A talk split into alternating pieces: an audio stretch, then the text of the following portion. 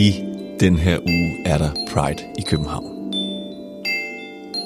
Og noget tyder på, at rigtig mange liberale samfund verden over lige præcis i det her år bliver mere og mere mangfoldige, hvad angår normer omkring køn og seksualitet, som jo bare er to vigtige dele af et hvert menneskes identitet. De yngre generationer virker til at være meget modige og frisindede, når det kommer til at eksperimentere. Og sådan nogle serier som Euphoria og I May Destroy You tegner et billede af en tid, hvor køn og seksualitet opfattes som et komplekst spektrum med uendelig mange muligheder for, hvordan man kan danne relationer, have et sexliv og forelske sig. Alligevel er det stadigvæk bare et område fyldt med enormt meget had, tabuer, undertrykkelse og latterliggørelse i virkelighedens verden. Som en privilegeret dansk borger med en identitet på det her område, der ligger sig så tæt op af normalen, at det næsten bliver en lille smule kedeligt, så kan det måske være lidt svært nogle gange at følge med i, hvad der er op og ned i debatten og videnskaben på området. Men jeg vil faktisk gerne lære at være endnu mere åben og frisindet på det her område, så jeg kan være med til at skabe nogle sunde normer i samfundet, som giver plads til mangfoldighed. I den her episode tager jeg fat på spørgsmålet om, hvorfor køn og seksualitet stadigvæk har svært ved at flyde i fred. Og til at hjælpe mig med det har jeg inviteret journalist og selverklæret feminist, Rene Rosa Akker, som blandt andet dækker området omkring samtykke, voldtægt og hadforbrydelser, ind i studiet. Rene er nok hverken ekspert eller forsker på området, men jeg har alligevel valgt at invitere hende forbi, fordi jeg synes, hun på rigtig mange måder er både mega inspirerende, sej og modig, når det kommer til at sige sin helt personlige mening i den offentlige debat. Og det tror jeg nemlig er der rigtig vigtigt, især i forhold til den her episodes tematik. Det er Manjana Manjana, og mit navn er Asbjørn Ries Søndergaard.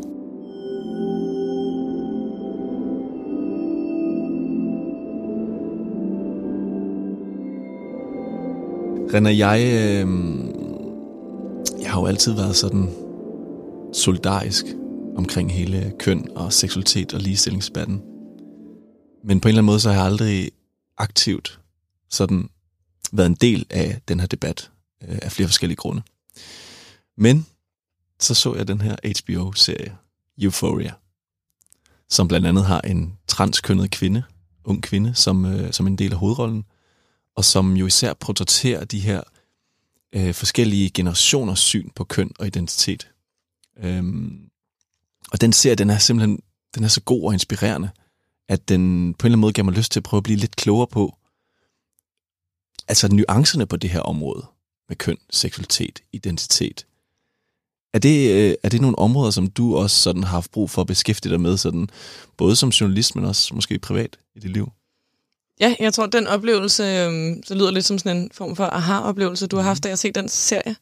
Den tror jeg, jeg havde, øh, da jeg, det må have været i 2014 eller sådan noget, så øh, Emma Watson øh, holde tale i FN øh, med kampagnen He for She, ja. hvor hun øh, øh, øh sat, fortalt lidt om, hvordan verden var, og så, øh, og så, og så kaldte sig selv feminist. Og der, øh, der tænkte jeg, at det er det, jeg er, fordi jeg kunne, kunne genkende alt det, det, hun sagde. Og det, det åbnede sig, og så, så, så begyndte jeg også selv at, at kalde mig og identificere mig med, som feminist. Og, og det åbnede en, en dør og en lavine, som simpelthen ikke var, var til at rulle tilbage. Både på grund af alt det, det fantastiske, og alt det, jeg ikke vidste noget om, som jeg blev klogere på, men også på grund især måske fodret af den modstand, det møder, og som øh, øh, der er mange, der bliver provokeret af, af bare feminisme, men, men hvor jeg tror, at, at for eksempel transkønnet eller øh, øh, homoseksuelle sorte mennesker, øh, øh, som ikke har alle de privilegier, jeg har som heteroseksuel hvid, godt nok kvinde, men stadig heteroseksuel og hvid, øh, de bokser med. Øh, så, så hele den verden, og ligesom altså, øh, opdage, hvor meget modstand der egentlig var, og så også opdage mine egne privilegier, og hvilken platform jeg ligesom havde, som der var mange, der ikke havde, så jeg følte ligesom, jeg var nødt til at gå ind i det. Hvorfor tror du, at, at tiden sådan er inde til, at flere og flere kan begynde at interessere sig for lige præcis det her område? Altså det virker som om, at netop især de yngre generationer er super casual omkring det her med, at køn og seksualitet måske er mere flydende. Hvorfor, hvorfor tror du, der i tiden er en interesse for det her område? Mm, jeg ved ikke, hvordan den sådan øh, er opstået. Men, øhm, men, men jeg tror måske, at, at, øh, at mange, ligesom mig selv, har øh, den der følelse af, at nu, nu er der taget hul på, så kan det ikke stoppes. Mm. Man kan ikke gå i gang med at snakke om de her ting og opdage de her øh, problemer, hvis man kan kalde det det, mm. uden at, at handle på det. Og der tror jeg især dem, som er, jeg er Øh, 30 år, og især dem, der måske er 10 15 øh, år yngre er, er vokset op med det på en anden måde, så de kan slet ikke forestille sig, det kan jeg se en, på mine også yngre fædre og kusiner, en, en verden, hvor, at, øh, hvor man ikke taler om de her ting og tager de her flydende grænser som en selvfølge. Så jeg tror simpelthen på en eller anden måde, verden er rykket. Hvad, hvad der præcis har gjort, det ved jeg ikke, men, men der er sket noget, der ikke kan kaldes tilbage i hvert fald. Ja, fordi at det er jo, det er jo så en, øh, kan man sige, en udvikling af samfundet, som afspejler sig i rigtig mange ting. Det afspejler sig både i litteraturen, i filmverdenen, i serieverdenen, med nogle af de eksempler, vi nævnte her. Øhm, men det afspejler sig jo også i hele sådan den offentlige debat. Mediernes dækning af de her ting. Og der mm. ved jeg jo, at du har, øh, at du har været, været en af dem, der har sådan været med til at dække det her område som journalist ved politikken, øh, PT i hvert fald, øh, hvor du især har blandt andet skrevet meget om sådan noget med hadforbrydelser, Samtykkelovgivning. Øhm, samtykkelovgivning osv. Hvorfor, hvorfor synes du, det er et vigtigt område at dække? Øh, jeg har en meget konkret historie, som, øh, som kan øh, beskrive det, tror jeg. Det var i øh, 2015, må det have været. Der var jeg inde på en bar med nogle af mine venner og drik bajer.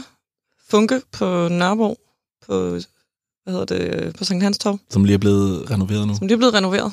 Ja. Øhm, og så, øh, så, så kom der, øh, så skulle jeg op og købe nogle øl, og der var rimelig mange mennesker, og så, så kom der to mænd, og den ene tog sådan fat i mine baller og holdt fast, sådan, så jeg ikke kunne rykke mig fri, og den anden gik helt op i hovedet på mig og sagde en masse klamme ting.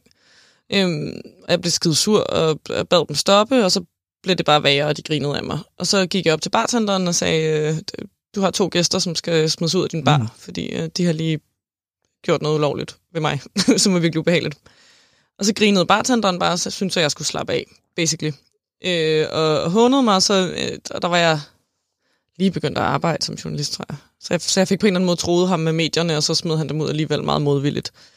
Og det skrev jeg så om på Facebook dagen efter. Og så gik det fuldstændig amok. Så fik det, jeg tror det var 13 eller 14.000 likes på et døgn. Og alle medierne ville have fat i mig øh, og, og høre, hvad det var for noget. Og den dækning, som alle de der landsdækkende medier lagde op til, det var simpelthen så gralt. Øhm, alle ville have øh, mig ind i et eller andet studie, og så skulle jeg skændes med en, der synes, det var i orden at, øh, at røre ved, ved, ved kvinder øh, i nattelivet.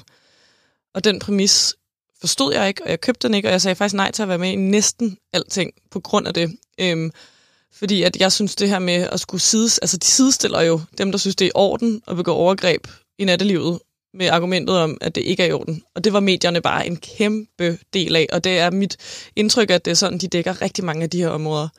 Hvis der er en sort person, der siger, øh, jeg kan ikke lide the n-word, så skal straks øh, få en eller anden øh, hvid mand til at sige, jeg, jeg må gerne sige det.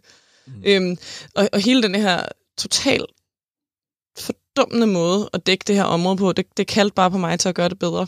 Så, mm. så det var faktisk den helt konkrete episode, der... Øh, der startede det, øh, og hvor jeg fik et indblik i den branche, jeg var på vej ind i, som, som virkelig ikke var særlig pænt, og hvor jeg tænkte, det, det kan jeg gøre bedre. Og hvad er det så, du tænker, der er, sådan, er på spil? Altså, hvad er udfordringen, som, som du synes, det er vigtigt, at medierne bliver bedre til at dække, og at, at vi sådan bliver måske bedre som samfund til at nuancere vores forståelse af de her problematikker? Hvad, hvad er det for nogle udfordringer, der er på spil, blandt andet i forhold til sådan en oplevelse, som du har der? Øh, privilegieblindhed, tror ja. jeg, øh, er, er, er måske det, det mest dækkende ord. Øh, jeg ved ikke, om øh, du, du er også kommet lidt selv i, i, eller i sådan på, på nogle mediearbejdspladser. Mm. Øhm, mm. Hvis man går en lille runde, så, så kan man godt se, hvem der er flest af. Det er mm. i hvert fald ikke unge, sorte kvinder. Mm. øh, der er rigtig, rigtig, rigtig mange, der har lavet det samme i rigtig mange år på, på samme måde, som de har gjort det i rigtig mange år. Øhm, og, øh, og, og, øh, og, og det og som simpelthen ikke er til at, til at, til at stikke i, og som, som måske ikke ved, at, at verden er mere mm. nuanceret, mm. end de er vant til og at der er altså for eksempel nye ting at dække, øhm, altså når, når, når der lige pludselig skal laves ny voldtægtslovgivning, eller når øh, transkønnet kræver rettigheder og alt det her, øhm, og man skal til at dække de her emner, så bliver man nødt til at gøre det på en, på en anden måde. Mm. Øh, og den anden måde er ikke øh, samme opskrift som den måde, man måske har dækket økonomisk kriminalitet, eller skattepolitik, eller hvad det nu kunne være. Øh, fordi det er meget mere nuanceret, det er meget mere flydende, og det er nogle helt andre greb, øh, man skal bruge, hvis man egentlig gerne vil dække virkeligheden så præcis, som den er.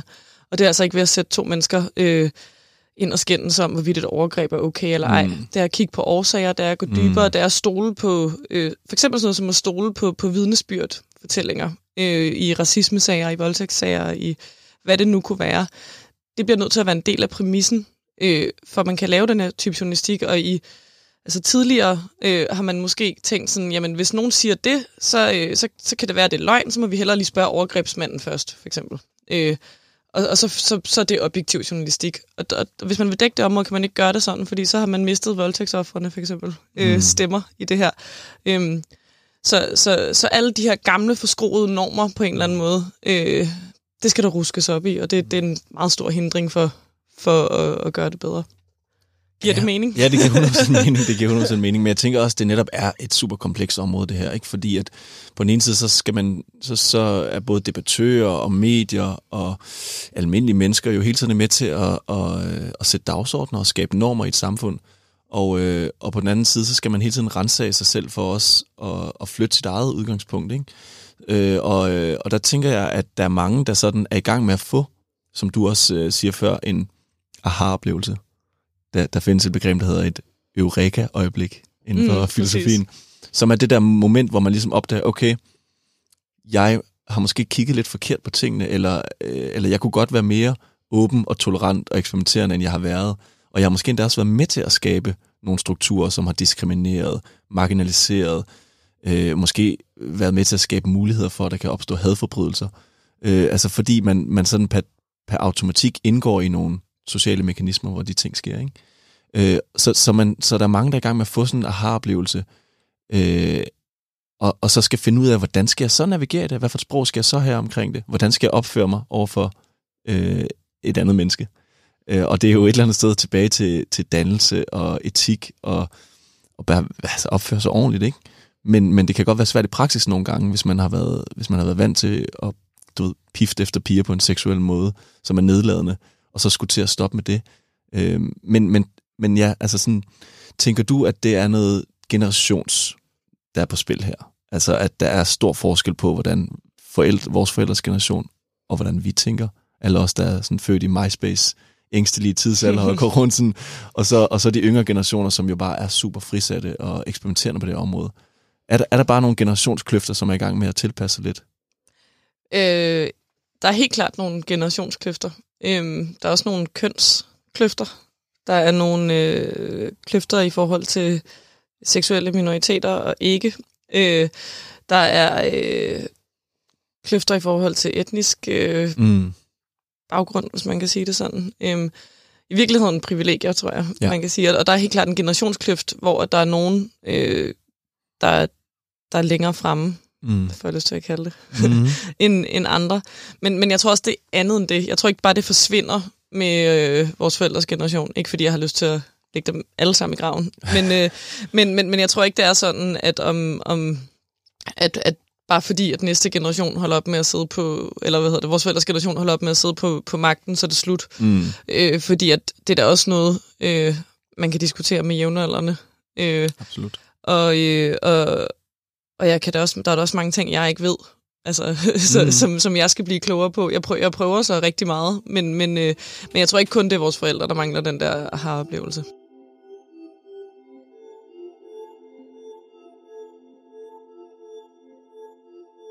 Altså hvis man nu lige tager fat for eksempel i en stor del af et menneskes identitet, som jo er seksualiteten. Altså i den her serie i Euphoria, der er der faktisk øh, sådan et tidspunkt, hvor hovedkarakteren er i tvivl om hendes kærestes seksualitet. Fordi at hun, øh, hun finder sådan nogle, sådan nogle pikbilleder på hans telefon. Altså af andre mænd. Mm. Øh, og så spørger hun sin veninde til råds omkring det her med, hvorvidt hun skal være bange for, at hendes kæreste er homoseksuel. Og så svarer øh, veninden, og de er sådan, de er sådan high school 17-årige piger, øh, at seksualitet er et spektrum. Der er ikke nogen, der hverken er 100% homo eller 100% hetero. Øh, det er lidt mere flydende, og det kan faktisk også princippet ændres over et liv. Øh, og det er lidt det samme med køn, øh, fremstilles det i den her serie. Der er et utal sådan af variationer af, hvordan man har lyst til at udtrykke sin kønsidentitet, hvad, hvordan jeg opfatter det at være mand, hvordan du opfatter det at være kvinde. Det kan være alt i princippet inden for sådan biologiens rammer et eller andet sted, ikke? Og, øh, og, og det der med, hvordan man, man ønsker at leve sit sexliv osv., det, det, det, det er meget spørgsmål om livsstil osv. Kan du genkende, at det er også det, som er sådan den nye norm, eller den nye generations oprør, at se seksualitet mere som spektrum øh, kontra de der klassiske forstokkede label-kategorier? Helt klart. Jeg bliver da totalt misundelig på, øh, altså det, på, på at man at have den der samtale i gymnasiet. Ja, øhm, præcis. Øh, at, at man faktisk kan være så, så nuanceret. Det, det mm. kunne vi, altså, min, min vennegruppe i hvert fald, kunne vi fandme ikke i, øh, i, i nullerne. Mm. øhm, og, og jeg kan da også nu er jeg jo ikke øh, ungdomsforsker eller sådan noget, nej, men jeg har utrolig mange øh, fædre og kusiner, som, øh, som er lige den der alder. Og, og jeg kan høre, at deres sprog er helt anderledes. Og alt det der, det er en selvfølge for dem.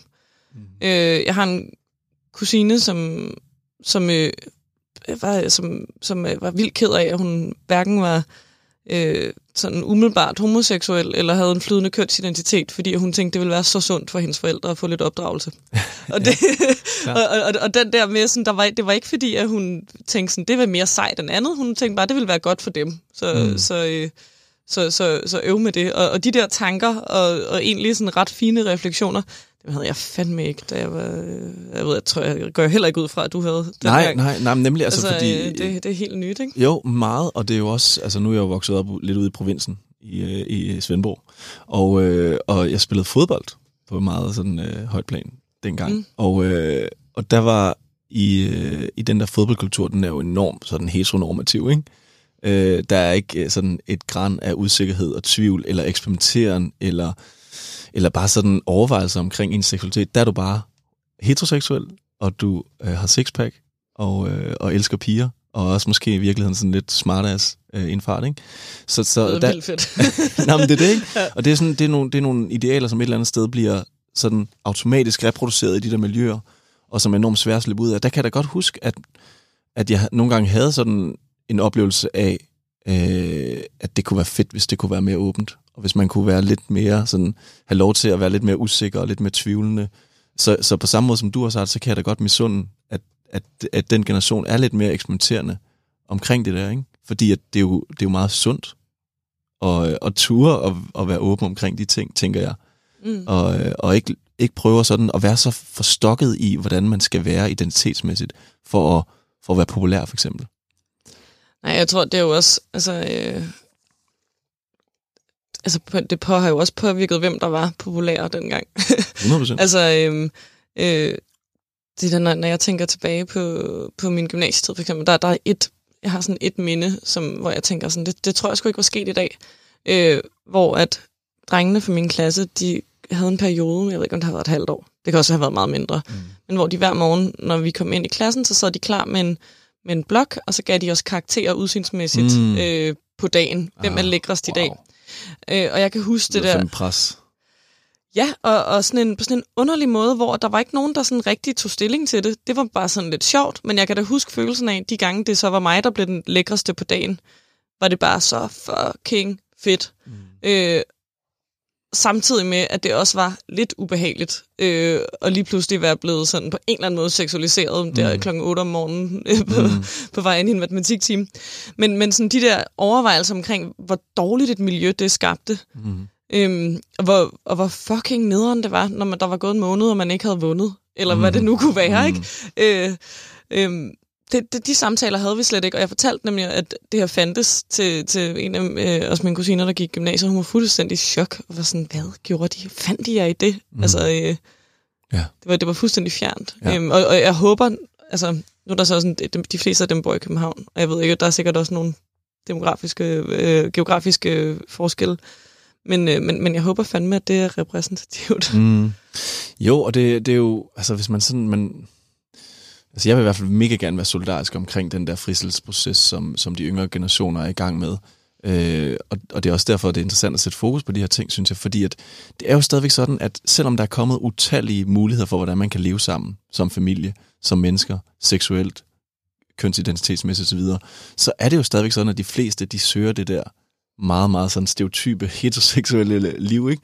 Ville vores Volvo-agtigt mm. øh, inden for, for køn og seksualitet. Og sådan, og, og hvordan kan det være?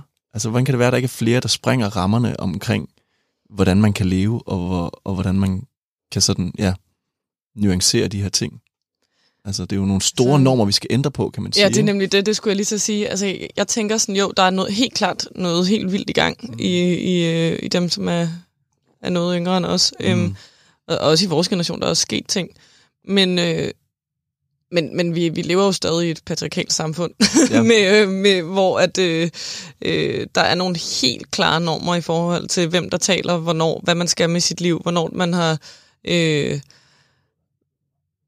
ja, mm. hvor det var opnået øh, det, man skal. Altså, mm. Fra, fra mit eget liv kan, kan jeg pege på, jeg, jeg er gravid nu og lige mm. fyldt 30, og det passer bare rigtig godt altså, ind i mm. gennemsnitsdanskeren, ikke? Jo. Med min kæreste.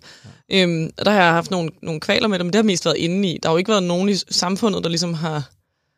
Altså det kan jeg godt mærke, der er ikke noget utrygt sådan mm. samfundsmæssigt i at være der, hvor jeg er i mit liv. Nej. Altså det er virkelig bare øh, spot on, ikke? Mm. Øhm, hvorimod jeg, jeg fik en abort for to år siden, planlagt, øh, hvor jeg så også, der var jeg så 28 og havde også været sammen med min kæreste i mange år. Det var virkelig en ubehagelig oplevelse. Jeg tror, det var mm. første gang i mit liv, at, at, at jeg gjorde noget, som passede så dårligt ind i normerne, mm. øh, som det egentlig gør. Og bare fordi man ikke gider at have et barn fundet bort som 28-årig med en kæreste, man bor med og elsker. Mm.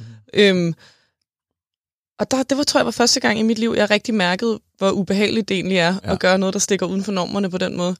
Og det var jo en mini-ting mm. i forhold til, hvordan det må være at have en seksualitet, der ikke bliver anerkendt, mm. eller på en anden måde have noget, der er så invaderende for ens liv og identitet, mm. øh, som, som samfundet simpelthen ikke vil have. Mm. Øhm, så, så jeg kan virkelig godt forstå, mm. hvorfor det er svært at tage lang tid.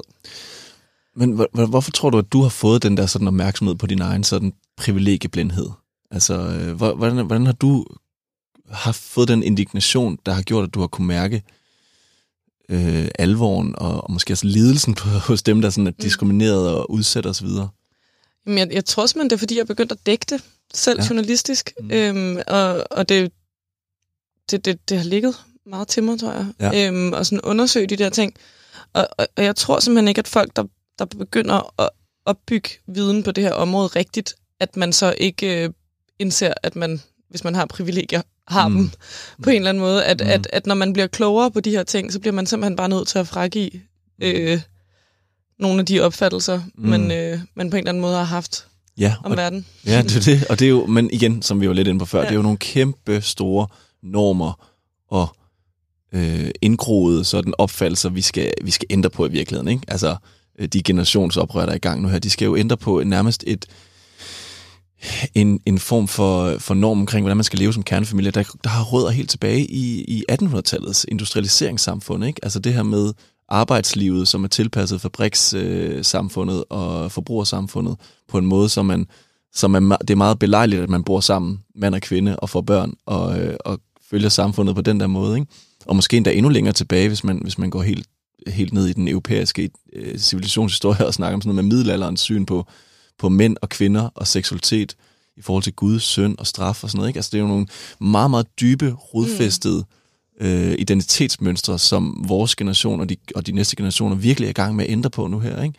Altså på en, på en eller anden måde at prøve at sige, kan det, for at bruge sådan et rigtig tørt sociologisk begreb, altså hele det der øh, post-senmoderne, flydende samfund, kan det udmønte sig i en livsstil, der, der får samfundet til at hænge sammen? Altså kan vi leve med mangfoldighed og frisættelse, øh, forskellige kønsidentiteter og seksualiteter på en dejlig måde med hinanden.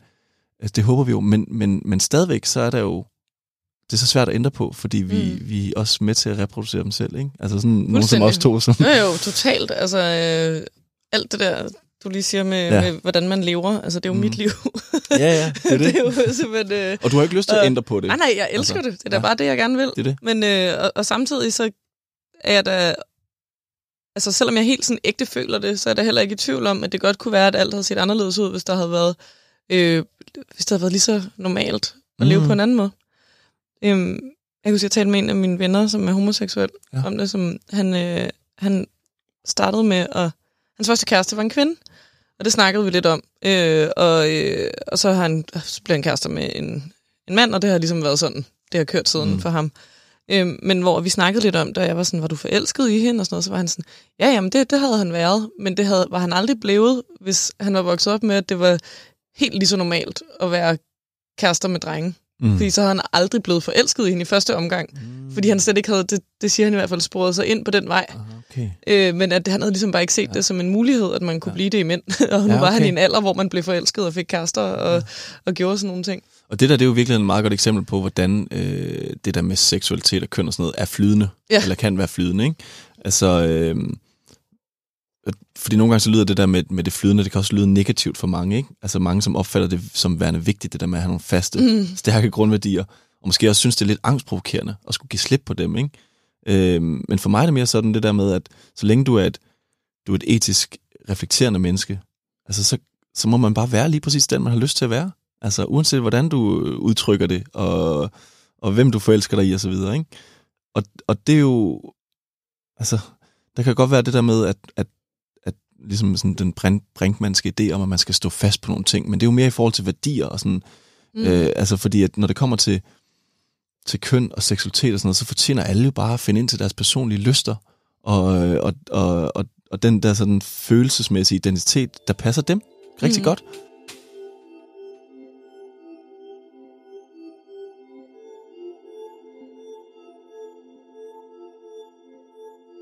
Oplever du, når du dækker det her område, eller sådan i dit private mm. liv også, med nogle af de eksempler, du har her, der stadigvæk er mange mekanismer, som forsøger at skabe den her sådan heteronormative moral? Helt vildt. Altså, øh, som jo er ekskluderende, og måske ja. også med til, til sådan, den grundlag for de der hadforbrydelser. Helt vildt. Ja. Øhm, altså, hvis man bare kigger på...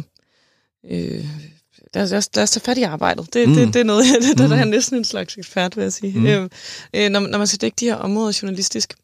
Øh, for det første, så er rigtig mange mennesker, som på en eller anden måde er en minoritet, det kan jeg se på, altså på kilder, som man skal mm. snakke med, vanvittigt bange for at stille sig frem i medierne. Ja. Øh, fordi at de har levet med, det kan man også, også hvis man bare går ind på et vilkårligt Facebook-spor, altså øh, hvor mange hug man ikke får. Mm. Altså hvis en, hvad skal vi sige, en, en sort homoseksuel kvinde stiller sig op og siger et eller andet, så bliver hun fandme nakket for at være øh, sort og homoseksuel, ikke? Øh, af fremmede mennesker. Øh, de, de er virkelig, virkelig nervøse for de konsekvenser, øh, det kan have for deres liv at stille sig frem med deres fortællinger. Mm. Øh, når man så samtidig har et, øh, et medieverden, som slet ikke er gearet til, hvordan man så håndterer det her, som siger, jamen du skal stille dig op med navn, ellers så lyver du nok, eller øh, vi skal have et billede af dig, eller øh, jamen vi kan jo ikke bare trykke din overgrebshistorie, hvis ikke at vi kan tale med den, der har begået overgrebet på dig, og var der øh, videokameraer, har du beviser for, at det var racisme, mm. den her person udsat dig for. Mm. Og lige pludselig går der sådan en, en, en helt apparat i gang, som, som simpelthen bare lukker røven på dem, får dem mm. til ikke at turde sige noget som helst. Øhm, og det, det tror jeg er en meget, meget stærk mekanisme i, at folk ikke kan være dem, de er. og hvad, ja, og hvad tror du, det handler om? Altså, handler det om, at, altså, at at der er nogle mennesker, der frygter at miste deres egen identitetsforankring, når der er andre, der stiller sig frem og nuancerer tingene lidt. Øh, er man bange for at miste sine privilegier? Hvad er det, der sådan afholder folk for at, for sådan at bare byde den der form for åbenhed velkommen? Altså, jeg tror ikke, der er nogen, der bevidst tænker, at jeg vil ikke af med mine privilegier. Fordi jeg tror, at hele problemet er, at de måske ikke ved, at de har privilegier. Mm. Så tænker så det er måske mere, det kan jeg høre, øh, når vi for eksempel har øh, talt om, hvordan man øh, omtaler forskellige ting. Mm. Det kan være øh, folk, skal man sige folk med handicap, eller handicappet, mm-hmm. øh, skal man sige, øh, hvad kunne det være? Øh, folk med en eller anden sygdom. Øh, har man en psykisk lidelse, eller mm, er man mm, den? Sådan nogle mm, ting. Ja. Dem er der mange diskussioner ja, af inde ja. på rådspladsen lige for tiden. øhm, og og, og der, der kan jeg høre to af mine meget, meget, altså to meget, meget beskattede, eller skattede kollegaer, som jeg meget, meget godt kan lide, mm. som er to mænd øh, over øh, 50 begge to, mm. øh, som skulle skrive en historie om noget med, med øh, demens. Mm. Og hvor, hvor de så diskuterer med hinanden, om man kan sige, at folk har demens eller er demente. Mm. Og de bliver så enige om, det vil de i hvert fald ikke blive krænket over, hvis Jamen, det var dem, de? Nej, okay. der, der havde det. Så, så der, og det blev så argumentet for, at man godt må sige, at folk var demente. Okay. Hvor jeg måtte sige, at det er jo ikke jer, der er det, der nej, har demenslidelse. Nej, nej. Så, så hvad, hvad, hvad fanden er, altså, og det er jo nej. ikke fordi, at de er simpelthen de sødeste mennesker i verden, mm. og det er ikke fordi, der er noget, de ikke vil afgive. Mm. Det er simpelthen måske bare en, en ikke-bevidsthed om de privilegier, man mm. har. Giver ja. det mening? Ja, det synes jeg. Altså for mig er det jo sådan, ja. Øh, der virker det jo bare øh, om, altså, om sådan, at at de, har, at de har brug for at kalde dem demente i den sammenhæng der. Ikke? Altså, det er sprogligt hvor... nemmere, det lyder bedre. Okay. Altså det, det, det ja. er sådan nogle ting, og det, ja, okay. det har man altid gjort. Og lige ja. præcis dem her er et dårligt eksempel, fordi det er ja. faktisk nogle af de, de, de mænd, som lytter rigtig meget. Ja, ja, ja. Øh, der, der, der er så nogle andre, som, hvor jeg virkelig kan få det ligesom dig, altså mm. som kan blive fuldstændig rasende af, at man overhovedet har de her samtaler. Fordi hvorfor er det vigtigt?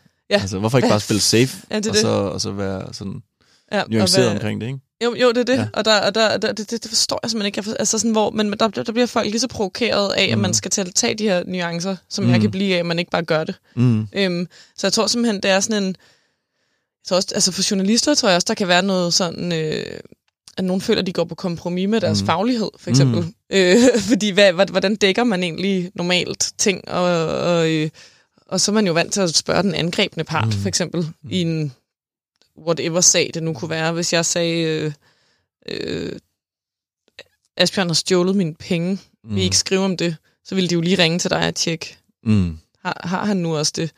Men hvordan fanden gør man det her i voldtægtssager, eller Ja. sager om racisme, som Ja. i forvejen er så dybt øh, krænkende for de personer, ja. der bliver udsat for det? Hvordan undgår man dobbeltkrænkelsen? Mm. Hvordan får man dem til at stå frem? Og så videre. Ja, det er nogle komplekse, nogle komplekse ting, du nævner der. Altså, men, men har du nogle, sådan, nogle gode råd til, til øh, lad os sige, klassisk, altså øh, plus 50 øh, hvide mænd, som nogle gange øh, er dem, der tit sådan på en eller anden måde kommer til at krænke, øh, fordi de måske er, er blinde for, hvad for nogle privilegier de har, og, øh, og ja, nogle gange kommer til at virke krænkende. Hvad er det, man skal gøre som menneske for at blive mere sådan nuanceret og oplyst på det her område? Lyt. Mm. øh, seriøst. Bare, bare hør efter. Tro Mm. på folk, når de fortæller om positioner i samfundet, mm. Som du har svært ved at sætte dig ind i. Mm. Og hvis du bliver provokeret, så lad være med at reagere på det. Mm. Og prøv bare at høre efter. Mm. Fordi øh, i virkeligheden, så, så, så tror jeg, det er den eneste måde, man kan komme de her ting til livs på. Mm. Det er ved simpelthen bare at, øh, at lytte på dem, der har andre Mm. positioner i samfundet end en selv. Og så ja. se det som sin fornemmeste opgave at videreformidle det. Ja. Og, og, og finde, okay, hvis man ikke kan beskrive verden, som den er ud for den måde, man er vant til at gøre det Mm. på, så må man jo finde på en anden. Det er da vildt spændende journalistisk, og så Mm. skulle se, hvordan kan man egentlig gøre det her savligt, Mm.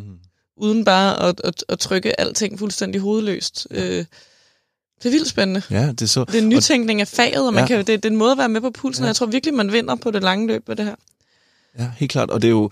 Altså, jeg tænker nemlig også, at, at i bund og grund, så handler det jo om at prøve at blive et empatisk, øh, venligt menneske. Mm. Altså sådan, som ikke har nogen intentioner om at krænke og så videre, ikke? Men, men, det, men det er jo meget sådan det der tilbage til normerne igen, at, at, der har været nogle normer i samfundet, som måske har været med til at skabe den der konkurrenceaggressivitet, Mm. som nogle gange også bliver forbundet i øvrigt med det mandlige køns Mm. øh, Mm. ideal, ikke? Altså, at man har øh, albuerne fremme, og, og der er nogen, der skal sådan undertrykkes lidt og trøfles lidt og sådan noget, så videre, ikke? I stedet for at have et ideal om, at jamen, man prøver at være nysgerrig, åben, venlig, altså sådan enormt, der er mere mm. Fokuseret på mangfoldighed, Mm. frem for, øh, frem for sådan, øh, ja, sådan nogle fastlåste normer, ikke?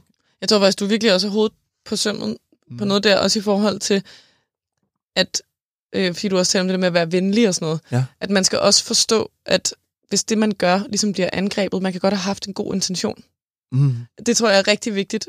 Altså i forhold til, at man Intention kan er godt, alt, altså. altså man kan godt have, man kan godt have, jeg kan godt have haft en virkelig god intention. Om, jeg har prøvet det. Jeg skrev en artikel om en, øh, øh, en, en syrisk flygtning, der var kommet til Danmark og havde klaret det pissegodt. Mm. Øh, og var kommet højt op og blevet chef i en restaurant og sådan noget. Mm. Øhm, den, den historie lavede jeg. Jeg synes, det var en pissegod historie.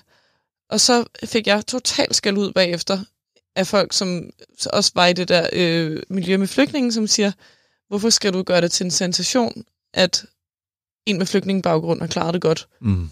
Hvad, hvad fanden er det for noget? Så lyder det jo, som om alle os andre ikke kan finde ud af en skid. Mm. Og der kunne jeg jo godt være blevet provokeret, fordi min intention var seriøst at fortælle en rigtig, rigtig god, velmenende historie. Mm. Mm. Men der måtte jeg ligesom også sige, ja okay, det kan jeg sgu godt se. Det er, det er helt fucked. Mm. Undskyld Mm, for det. Det, klar. det gør jeg ikke igen. Og, og det tror jeg, man skal være klar på, selvom jeg havde også lyst til at svare igen og være sådan her, I skal ikke, og jeg har med. Og Mm. der står faktisk også nogle tal i min artikel, så den er super relevant og sådan noget. Ikke? Mm. Øh, men, men det tror jeg, det skal man bare holde op med. Ja. Hvis, hvis der er nogen, der fortæller en, at man har, har gjort noget, som ikke var rart, Mm. øh, så skal man bare sige, det, det er man ked af. Ja. Og så prøve at se, om man på en eller anden måde kan finde noget selvreflektion mm. i, Mm. øh, Ja, lige præcis. i det. Og det, er jo, og det er jo netop det der med selvreflektion, som, altså et er selvfølgelig at, at, at blive opmærksom på de forskellige sociale positioner, der er i samfundet, og være sådan, øh, jeg prøver at sætte sig ind i, hvad, hvad det er, der er på spil for nogen, der er udsatte, eller marginaliseret, eller diskrimineret, ikke? Øh, og så tage afstand fra det selvfølgelig. Men noget andet er også det der med at, at, at reflektere over sin egen sådan udvikling, Øh, altså, tror du, at det vil hjælpe på nogle af de her udfordringer med øh, hadforbrydelser, med diskrimination, diskrimination osv., hvis der var flere mennesker, som var mere åbne og nysgerrige på deres eget kønsidentitet, altså egen seksualitet, ud fra frisindstankegangen om, vi behøver ikke passe ind i en kasse. Altså, kunne du, kunne du godt kunne du godt tænke dig, at der var flere, der ligesom var åbne og nysgerrige omkring de ting? Mm, jeg tror også, der er mange, hvor man ikke kan rock ved det, mig selv for eksempel. altså ja. i forhold til at sådan, skulle udvikle sin seksualitet eller mm. sin kønsidentitet og sådan ja. noget. Øh, men men jeg, jeg tror, at man kan, hvis man bliver klar over, at man har privilegier, for eksempel, mm. øh, og bruger dem, bliver nysk, så kan man bruge sin nysgerrighed på andre mennesker på mm. en eller anden måde, og sige, okay, det kan godt være, at jeg ikke kan selv udvikle mig helt vildt meget mm. med min egen identitet, men jeg kan prøve at forstå nogle andres, mm. og så bruge de privilegier, man har, blive klar over dem og bruge dem aktivt. Mm. For eksempel så, jeg er da helt klart ikke den, der er bedst til at fortælle om hadforbrydelser og voldtægt osv. Det er dem, som har været udsat for hvad, hadforbrydelser og voldtægt og racisme og hvad mm. det end kunne være.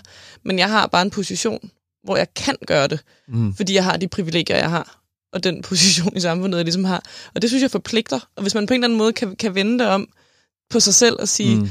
det, det forpligter faktisk at have det her talerør, for eksempel at arbejde på politikken, mm. så, så kan jeg heller ikke vende det, vende det døve ører til, hvis der, hvis, hvis der sker et eller andet, øh, mm. hvis nogen skriver en forfærdelig artikel om, om voldtægt, så er jeg nødt til at blande mig og sige, det, det skal rettes, og det her, det skal vi gøre sådan her med. Mm. Og bla, bla, så på en eller anden måde bruge sin position aktivt og se ikke de der privilegier som, som noget, der... Øh, øh, altså se det for, hvad det er, og bruge mm. det konstruktivt, i stedet for at blive, blive sur over, man, at nogen siger, man har dem.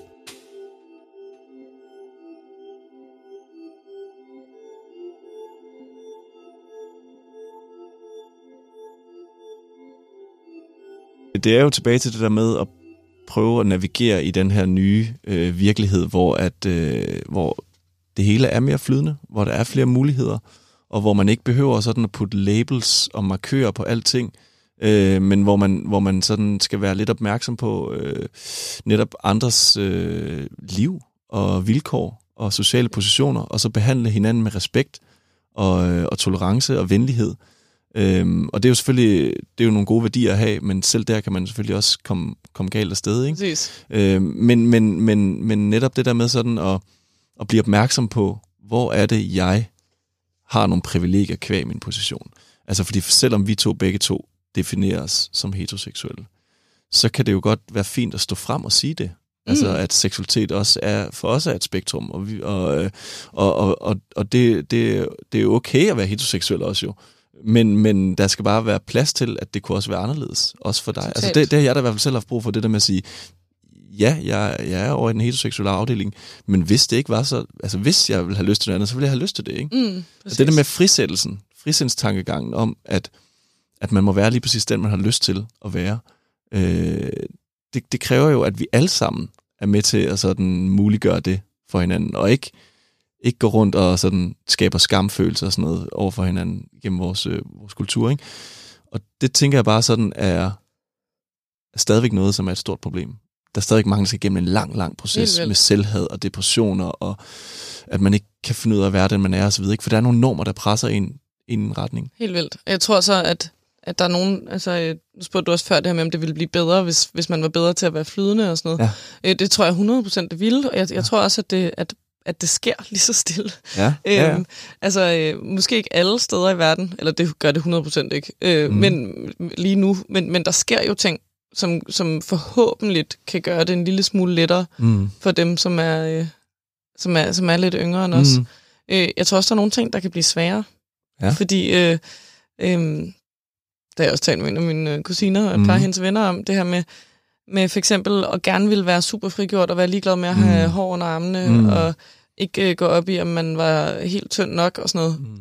Og det virkelig er ens idealer, at sådan vil man gerne have det, og alle skal kunne se ud, som de vil og så alligevel bare sidde og få det røv dårligt med sig selv, når man går ind på Instagram. Mm. Og have den der sådan twisted med, hvad synes ja. man, hvad mener man, og så alligevel, hvad føler man. Ja. Så det kan jo også godt, jeg kunne forestille mig, at der kunne være noget af det samme med, at jeg mener virkelig, man skal have lov til at være præcis den, man er, mm. i forhold til sin seksualitet eller sit køn. Men derfor kan det godt være, at man kan få det pisse dårligt og ønske, man var en anden, når man går ind på sociale medier, eller bliver får en kommentar fra en et røvhul i brosen, eller hvad det nu kan være. Ja, og det er jo virkelig en interessant problematik, den der egentlig. Men, men, og det er også tilbage til det, til det at finde sin identitet som ung. Det er jo svært. Altså, det er jo en jungle mm. at navigere. Det bliver nok ikke lettere af, at der er så mange muligheder egentlig, og det hele er mere flydende. Men, men, det, men, men det er måske med til at sådan fjerne noget af skammen, øh, trods alt, for at, at den identitet, du finder frem til, den, den er skulle være forkert eller noget. Ikke? Mm. Fordi det, det er jo det, vi gerne vil hen til. Men hvad tror du sådan, øh, ikke, ikke at du sådan er ekspert på det område, men hvad, hvad tror du, der vil gøre det lettere for unge drenge og piger at finde ro i deres seksualitet og respektere hinandens grænser, også i forhold til sådan noget med seksualitet og samtykke osv. Hvad er det, der skal til i samfundet, for at vi får sådan lidt mere ja, åbenhed på det område? Alt, tror jeg. det er et svært spørgsmål. Nej, men, nej, men altså, altså bare, bare sådan noget helt simpelt, som der ikke er noget seksualundervisning ordentligt ja, på, ja, ja. på skolerne. Øh, at øh, jeg, jeg vidste ikke, hvad samtykke var, før jeg læste, da jeg var 24. Altså, øh, hvad, hvad, hvad fanden betød det? Mm. Jeg var måske juridisk på en eller anden måde. Jeg vidste i hvert fald ikke, det havde noget med seksualitet at gøre. Øh, og øh, altså, øh, det, det tror jeg så, at de fleste gør nu, som, mm. som, som, som, vokser, som vokser op i de her år. Mm. Men jeg tror, der er mange af de der ting, som ligesom er, hvad... Øh, øh, hvad er i orden, og hvad, hvad er normalt, mm. og øh, altså have de der samtaler og blive oplyst mm. omkring de her ting, det tror, jeg, det tror jeg vil gøre en kæmpe forskel. Men så er der altså også bare ting, hvor at jeg nogle gange kan slå panden totalt mod muren og tænke, det bliver jo aldrig bedre. Nej. som, fordi der også er, som du også siger, altså bare, bare hvad skal vi sige, altså øh, dem, der bestemmer i samfundet og alt sådan noget, mm. jo ikke måske har det højst. Så, øhm, så, så, så der, der kan være mange ting. Det ene øjeblik tænke, der sker fandme noget. Jeg kan tage mig selv lige og sidde og tænke, om, om, om fem år har vi slet ikke den her samtale. Mm. Fordi så er det nogle... Nej, nej. Det kan være, at om fem år vil vi måske slet ikke kunne, kunne have den her samtale, fordi vi har alle de privilegier, vi har. Så vil vi ikke mm. lade nogen andre tage den. Ja, ja. Eller øh, hvad, hvad, skal vi sige, der, der kan være så mange ting, der rykker sig. Mm. Samtidig så er der også bare sådan en mur af 100 og 100 og 100 100 års øh, mm. strukturel undertrykkelse af mm. alle mulige minoriteter, ikke? Jo, det er jo det. Der er jo nemlig mange ting at tage fat på inden for det her område, men, men altså, jeg tænker bare, det der med sådan, hvordan vi, hvordan vi opfører os over for hinanden inden for mm. det her med køn og seksualitet og sådan noget, er jo et, øh, et meget sådan ømt område, også blandt mange unge. Øh, og, eller det har det nok altid været, men der er bare kommet fokus på det nu. Altså fordi, at jeg kan da, altså jeg har aldrig snakket med nogen voksne om det der med samtykke, og hvornår noget er en mm. voldtægt, og hvornår det ikke er en voldtægt altså selv inden for parforhold og sådan noget, er der jo nogle, nogle grænser nogle gange, ikke, som, som man skal være opmærksom på. Og, øh, og, og det er jo altså det er jo et område, som er meget underbelyst på mange måder, ikke? Og, øh, og hvor jeg tror, der virkelig er i gang med at komme nogle nye sådan øh, normer omkring, hvad man gør der. Øh, er det, er det, er, er, synes du, det er et område, der også stadigvæk er meget brug for at dække og for at sådan i talesætte?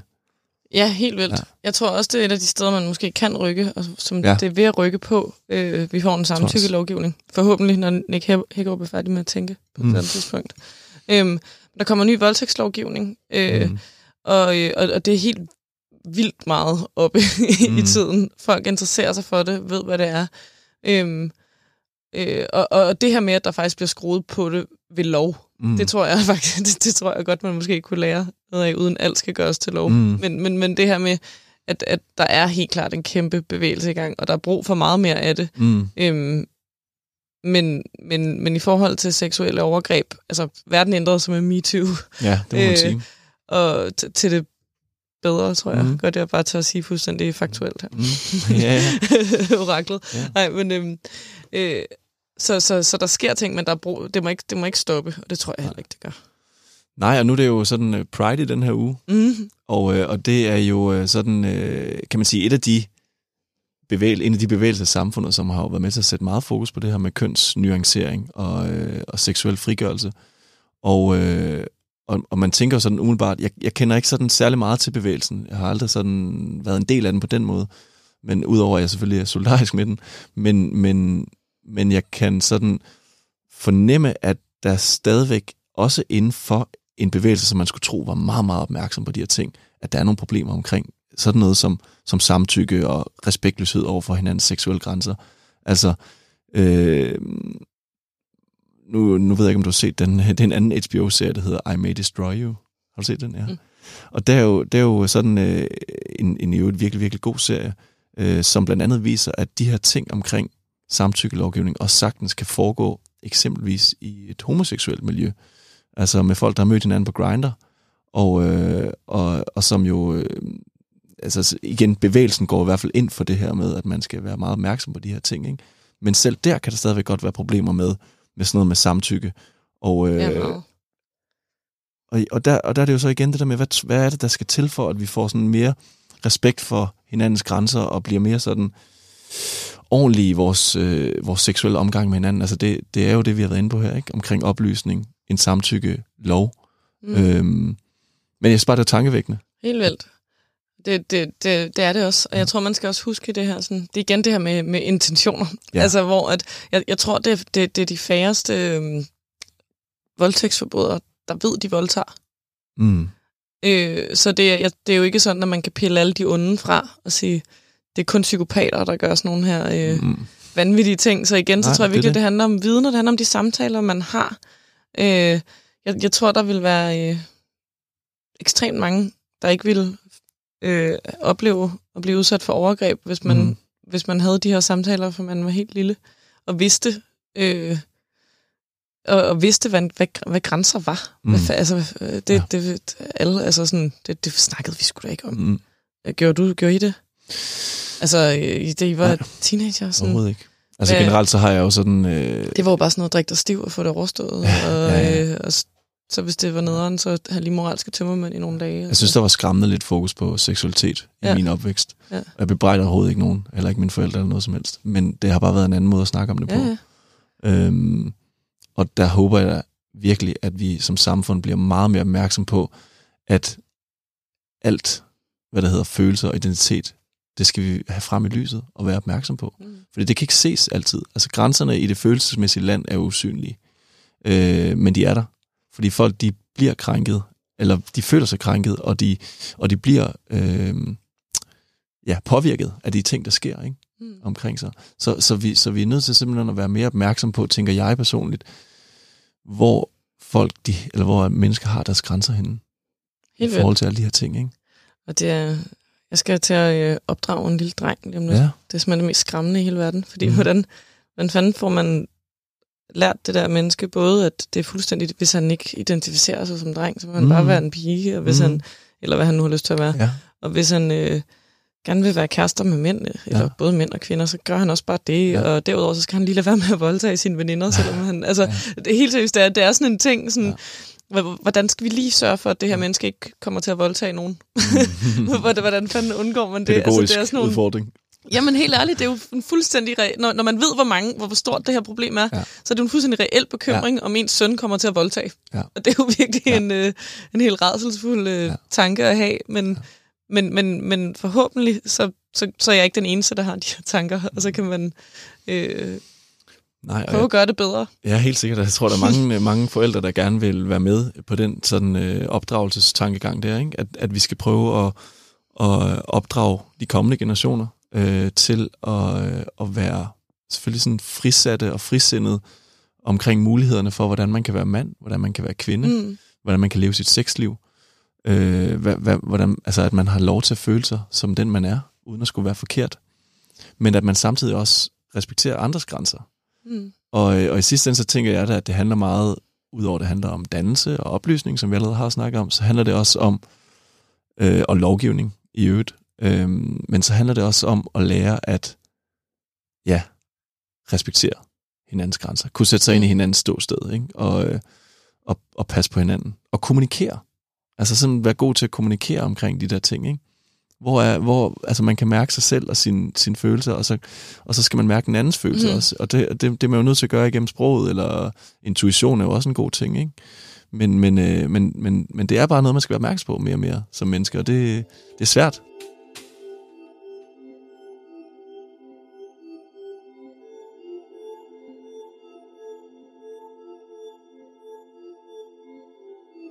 Prøv at overveje lige, hvad, så nu tænker jeg, fordi du også lige nævnte mænd, nu har vi talt meget Mm. om alle andre end mænd, Ja. øh, men, men sådan overvej lige, hvor, hvor meget mænd egentlig bare burde øh, drømme om den her verden. Altså det må, mm. det må nærmest være nogle af dem, der bliver mest frigjorte, hvis der lige pludselig, øh, altså Mm. hvis, hvis, hvis målet for alt, altså sådan, hvis midlet på en eller anden måde er, at, at mænd også skal kunne tale om følelser og grænser og alt sådan noget. Det må da være helt fantastisk, Helt sikkert. tænker. Altså, ja. det, er jo, det er jo virkelig noget der, hvor at, at vi kan se, at ligestillingen ikke er, ikke er gået mændenes vej. Ikke? Mm, jo, Det er i forhold til jeg synes, ja, psykisk sundhed og Ja, du ved, alle de der ting. Ikke? jo. Og, og fordi det er jo netop det, det handler om i sidste ende. Det handler om trivsel og psykisk Mm. sundhed. Altså, og der, der synes jeg, det er mega befriende, at vi har fået hele den her sådan åbenhed øh, inden for ligestillingsdebatten også, om, omkring det her med seksualitet og køn som et spektrum, og øh, at, altså, at, at, man, ja, altså, at man har lov til at stå frem med den, man er. Og, øh, og det, det gælder netop også inden for sådan noget som køn, hvor, hvor jeg tænker sådan, som mand har det været rigtig svært at være, altså det lyder så banalt, når man snakker om det, ikke? men at være følsom, Mm. at være sårbar, og være usikker. Øh, og altså alt det, som vi forbinder med femininitet, det, har- det har været svært at sådan stå frem med i nogle miljøer, synes jeg som mand. Altså, da jeg, da, da jeg var yngre, der kunne jeg både godt lide at spille fodbold, men jeg kunne også godt lide at skrive digte mm. og læse poesi, som jo tit er forbundet med det der meget sådan øh, feminine område måske, ikke? Mm. Filosofien, kunsten, litteraturen, æstetik, design, alle de her ting, hvis man kan lide det som mand, så, så er du jo sådan, så, så er du jo typisk sådan med til, eller så er det over i det feminine område normalt, ikke? Mm. Men, men for mig har det bare altid været sådan, jamen det er jo det, er jo det at være mand for mig. Det er at kunne rumme begge de der sider.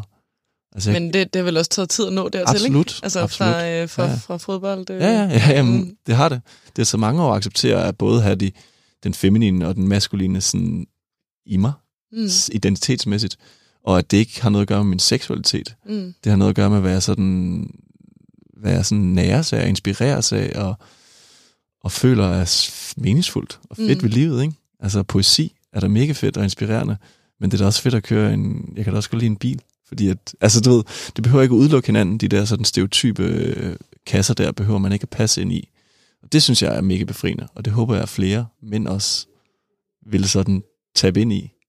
Men det tænker, det tænker jeg da, de gør. Ja. Ja. Eller begynder at gøre, tænker du ikke det? Hvorfor du ikke det? Jo, Men, det tror jeg. det- det- det tror skal, jeg- Det skal ske. Det skal ske. Det tror jeg også. Det er i hvert fald, men altså nu, nu er man jo selvfølgelig altid blind omkring det her, fordi man, man færdig i nogle kredse, som minder om en selv. Ikke? Mm. Mm. men altså de, mange af mine venner er der mega gode til at snakke om følelser og sætte ord på det. Øhm, og, øh, og, og det gør dem ikke i mine øjne altså mindre maskuline, eller, og det har intet at gøre med deres seksualitet. Mm. Altså det er bare et spørgsmål om, at det er det gode liv. Psykisk trivsel og sundhed. Respekt for hinanden. Mm. Altså sådan, det, det tænker jeg sådan, det skulle være. Det bør være, ikke? Men jeg har helt klart oplevet nogle miljøer, hvor det bare er de, de der stereotype kønsidealer, der er på spil. Og der tør man ikke måske at sætte de her ting i spil, fordi man er bange for, hvordan andre opfatter en, ikke? Øhm, men jeg tror da helt klart, at der bliver et større frirum. Altså, øh, det, det er der jo ingen tvivl om. Men, men tænker du for eksempel sådan inden for LGBT-bevægelsen, som jo er den, man fejrer her under Pride, at øh, altså, der findes jo 52 kønsidentiteter eller sådan noget. Har, mm. Du, har du sådan nogensinde haft brug for, som feminist også, at, at putte et label på dit køn? Har du brug for de der labels generelt i forhold til alt det her? Jamen, jeg tror, det er i virkeligheden... Øhm, altså, jeg, jeg er jo bare... Jeg, jeg, det er nej, det har jeg aldrig haft brug Nej. for, fordi jeg jo bare øh, øh, identificerer mig som heteroseksuel kvinde. Ja. Det kan simpelthen ikke blive mere normalt. øhm, og jeg tænker også, når vi sidder og snakker om det her, så, så noget af det, jeg også håber og tror er ved at ske, det er, at det på et eller andet tidspunkt, snart, det tænker jeg også tidligere faktisk, er, øh, at så er det ikke sådan nogen, som, altså så behøver vi to ikke sidde her i den Nej, her så samtale kan det bare flyde Så- fred. så kan det flyde fred, og så kan mm. det også være, at der er nogen, så forhåbentlig så er der også så mange, øh, altså jeg ville jo ønske, at, at vi ikke behøvede det, at der, mm. at der ligesom også var folk, der, der selv, altså alle minoriteterne havde lige så meget adgang til, Mm. Til um, talerørene, som vi har. Det burde jo være, Mm. være dem, der fortalte om alle de her ting. Så på en eller anden måde, så, ja, så, så, når, så når du, også du spørger det her med, om jeg har brug for et kønslabel, Mm. mm. nej, fordi at det har jeg aldrig rigtig tænkt over. Nej. Men det er jo bare fordi, at det er et privilegie for mig, ikke at behøve det. Det er det. øhm, Og det er, jo, det er jo lige præcis det, der er hele kernen i den her samtale her, fordi jeg, havde det på, jeg har det på samme måde ja. Som dig. Øhm, og så som jeg indledningsvis sagde, så blev jeg bare opmærksom på det ved at have set nogle af de her serier og film, som handler om det her, og jeg tænker, wow, jeg er virkelig privilegeret på det område, kvæg den identitet, jeg har både fået med, men. Mm. men som jeg, ja, hvordan den er så opstået, det er jo så spørgsmålet, ikke? Men, men det er i hvert fald sådan, som jeg har det, er, er bare sådan, phew, mm. godt, så er jeg ikke udsat eller marginaliseret.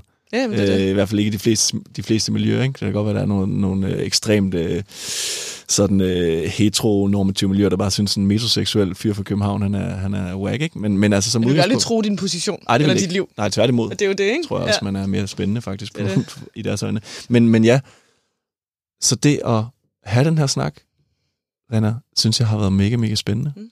Og, øh, og jeg synes, det er vigtigt, at man kan have den, øh, og at vi alle sammen er med til at sætte fokus på privilegieblindhed og krænkelser, hate crimes, og, øh, og husker på, at kærlighed ikke kender nogen grænser, og ja. at øh, der er plads til alle i samfundet, og at vi forhåbentlig får øh, nogle normer, som er langt mere mangfoldige og åbne i fremtiden.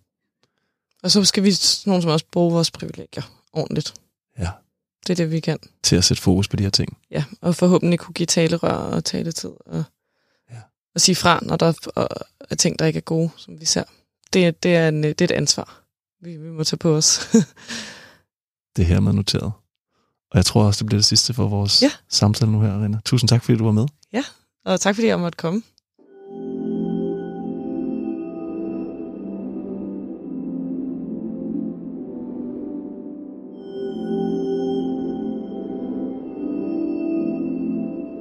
Her var syvende episode af podcasten Manjana Manjana, som i den her uge står i Pridens tegn. Sammen med journalist Rena Rose Akker har jeg drøftet forskellige tematikker og udfordringer relateret til køn, seksualitet og identitet. Vi er begge to meget enige om, at det hele er mere flydende og nuanceret end nogensinde, hvilket er en god ting, fordi det er frisættende. Men det stiller også ekstra store krav om, at vi passer godt på hinanden, respekterer hinandens grænser, og alle sammen bliver opmærksom på vores privilegier og de situationer, hvor vi uforvaret kommer til at såre eller krænke hinanden. For i sidste ende er det jo ikke meningen.